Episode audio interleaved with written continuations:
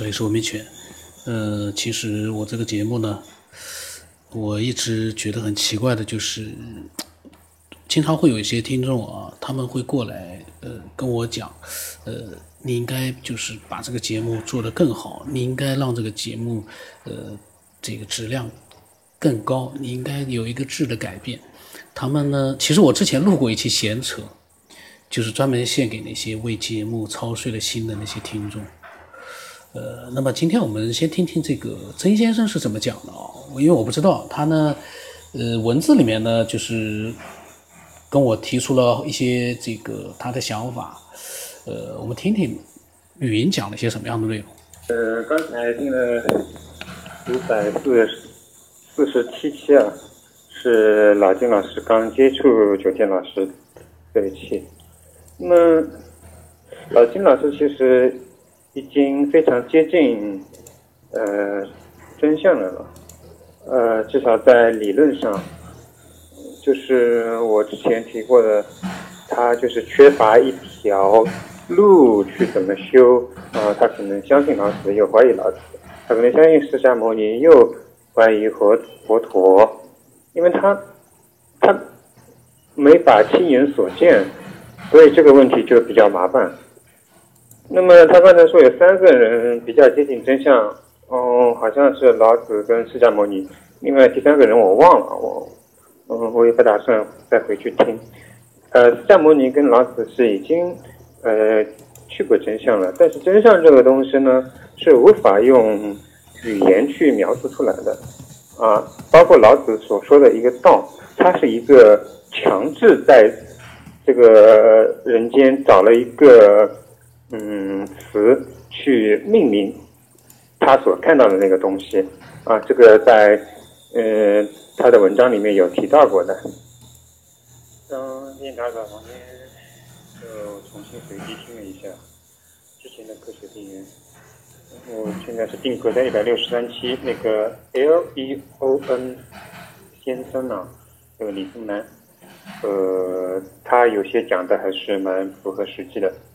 他应该是有个小孩拥有这个功能吧，那么他也提到了那个能量耗神，那么应该是他处于那种能量不稳定，就是他不能在输出的时候同时吸收能量，形成一个永续的一个循环。然后，哎呀，中间还听了几期，然后是昨天老师说到那个外星生命啊，你说一定要等到。官方证实有飞碟存在，然后你才相信，这个的话，对你呃认知这个世界是有极大的一个阻碍的。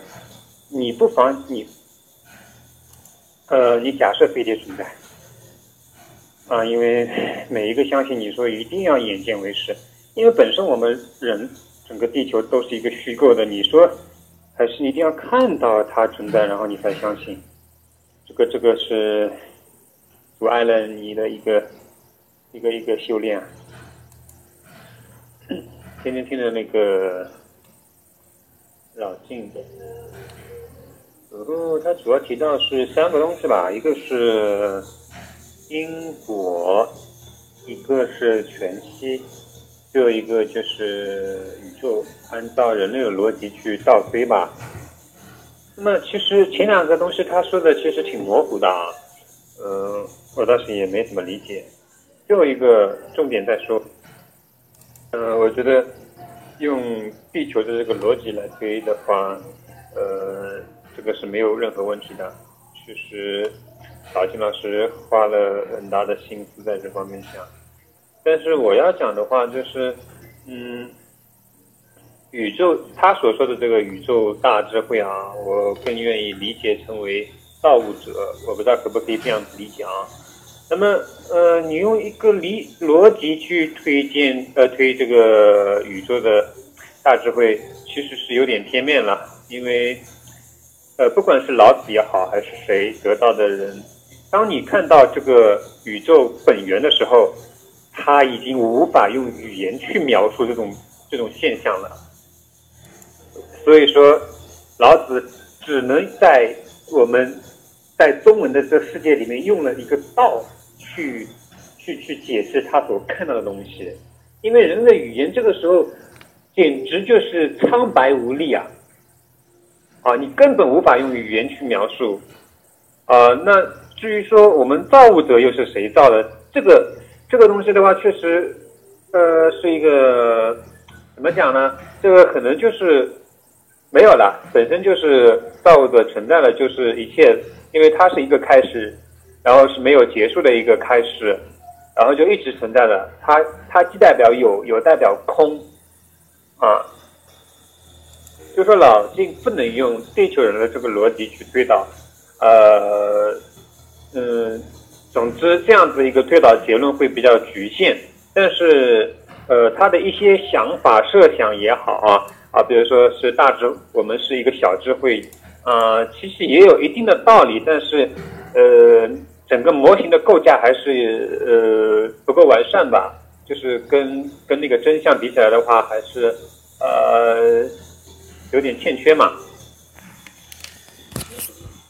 他说呢，老晋呢不能用地球人的逻辑呢去去推导一些东西，这个说比较有局限性。其实说句实话，如果我们作为人类，我们不用地球人的逻辑思维去思考一些事情。你，你你你怎么做呢？你能给老晋一个指导吗？你能给他一个指导？这个话说起来很容易的。嗯，老晋局限在他用地球人的逻辑思维去思考这个思考这个世界，难道他不用人类的这个逻辑思维去思考，他还怎么去思考呢？这个里面有什么玄幻的东西、玄乎的东西？我也希望就是说这个。曾先生能把它就是解释一下，否则的话，我觉得老晋，如果我是老晋，我会觉得这个也很冤枉的。我不用人类的这个方式去思考，我该用什么样的方式去思考呢？这个话这样子说的话，呃，有意义吗？那么我当时跟他说，我说这两天我把你分享的录出来，然后我告诉他，我说这个呢是一个把自己的想法思想分享给听众的娱乐节目。这个呢也不是一个交尾类的节目，我们每一个人呢，都是给听众分享一些真实的、呃有有意义的这样的一些内容。然后他跟我说，他说他后面的都是评价，前面的录制性呢比较强一点，后面就是听到哪想到了说了一下，确实也是这样，这个太散乱了。呃，所以这个时候，呃，老晋所分享的内容其实都是根据一个主题。延伸开来去讲自己的想法，我觉得这样的方式更好。然后呢，这个陈继佛呢，他就开始跟我讲，呃，我这个节目了。他说：“我觉得今天老师应该利用这个资源，不单单是娱乐节目。如果只是娱乐节目，就限制了你的节目的延展性。”他说：“我不晓得你听自己的节目是什么感受。我现在告诉他，我听我自己的节目，我经常听闲扯，每次听的时候都觉得很娱乐，然后呢，非常的放松，呃，非常的。”这个爽，这就是我的感受。因为这个娱乐节目不光是针对听众的，我自己也要听的。但是我可能听得多的是我自己的闲扯。然后他跟我讲，他说如果你允许的话，我想你的节目应该可以上升一个高度。然后呢，他发了三条语音给我。当时他说完这个文字的时候，我给他把我之前闲扯的一个节目，就是关于为节目操碎了心的，呃，这样的一些爱好者。我说给这些人的话呢，我发给他，因为那个里面，呃，已经讲了很多我对这样的一个，呃，看上去很好意的一些建议，或者是怎么样，呃，这样的一些听众爱好者我的想法。那么我不知道他听了没有啊？他发来三段语音，我也没听。我们现在听一听，看看他讲了一些什么样的内容。嗯，刚才听了一下老金的那个分享。看了一下编号是五百多期的啊，应该是他以前的。呃，我觉得他这个分享的很好，嗯，就是比较接近真相。那么有几个地方肯定要呃纠正一下啊。就是还有啊，他为什么后来分享的反而是把这个以前的一个观点给有点否定了呢？还是说他有好多观点，然后就是。有放在他自己的好几个抽屉里面，一下子这个抽屉抽出来，一下子从那个抽屉里抽出来，但是他其实也是莫衷一是的。嗯，人类的进化是这样子的，大部分的进化论是没有错的，但是它应该进化论上还要，呃，再增加一个创造论。人类是不断的进化，然后创造，不断的进化创造，就像现在人类已经发展出人工。那么在这个过程当中的话，那人人类就是一边进化，一边比如说有更好的东西出现了，那么，呃，就是把它植入进去，啊，就是人类不是单纯的一个进化，而是进化创造，再进化再创造，再进化再创造这样子一个循环的一个过程。然后他说到一个能量值啊，它的能量值整个分类。呃，某种意义上也是对的，但是能量的存在，它描述的可能有有误，就是能量的存在它是同步存在的。你的就是你现在我，比如说肉体的我是一个小我，那还有高我存在的，它同时是存在的。所以说你每做一件事，高我都是在看你的，啊，然后你可以通过一定的渠道去跟高我对话。所以说，你不能把能量体简单的给这样子分层分出来，每个人来这个世界的目的是不一样的，那每个人的选择也是不一样，就看你怎么选。那么，嗯，他呢就分享了这样的一些内容。那么我我在想啊，我们如果所有的听众都能够做，就是理性的去听一些内容，然后呢，也能够就是。有智慧的去分享一些自己的想法，能够让这些想法呢被更多的听众去理解或者是接受，那就最好了。呃，千万不要去为了这个节目的未来去操心了。这个节目的未来，说句实话，对我来说，呃，我希望它维持现状就可以了，保持现状。呃，然后呢，呃，做到经常性的更新。我现在是每天一次更新。但是你对未来做那么多操心，其实就意义不大了。呃，对我来说，这是一个娱乐，这是一个兴趣。如果说你想太多未来的事情的话，说句实话，这个节目就不存在了。我就做我自己的事情去了。我去，呃，弄这个东西干嘛？你要是想太多的话，其实，呃，人就是这样，怕想太多。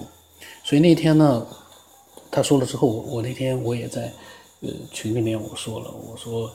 这个爱好者又提出了一些各种各样的建议。我讲，我说只要保保持每天更新就是我的胜利。我说其他的，说实话，我都没有心思和功夫去过多的研究。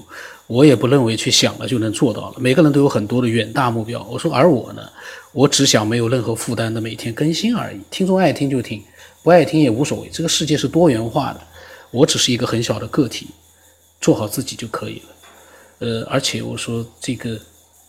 有必要去，呃，听一些这个对这个节目根本不了解，呃，对我本人也不了解的一些听这个爱好者，呃，说出来的各种各样的一些建议啊，各种各样的，往往就是很多人其实听的节目不多，但是他们就开始去兴奋的去为这个节目做一个远大的设想，呃，说句实话，我也我在想。不如真的去多想想文明的起源是哪里，来自于哪里。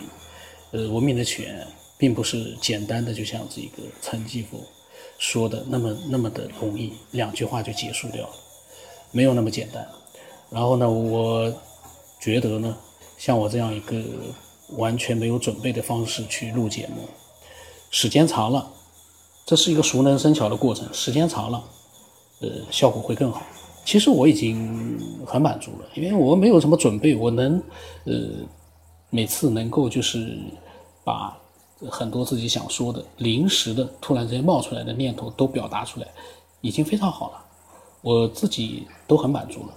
所以，我们一起，呃，去做更多的，呃，有智慧的一些分享，这才是最终的一个有价值的事情。我们理性的。有智慧的去做一些事情。那么我的微信号码是 B 二 Y 幺八八八，微信的名字呢是九天以后。那么今天就到这里吧。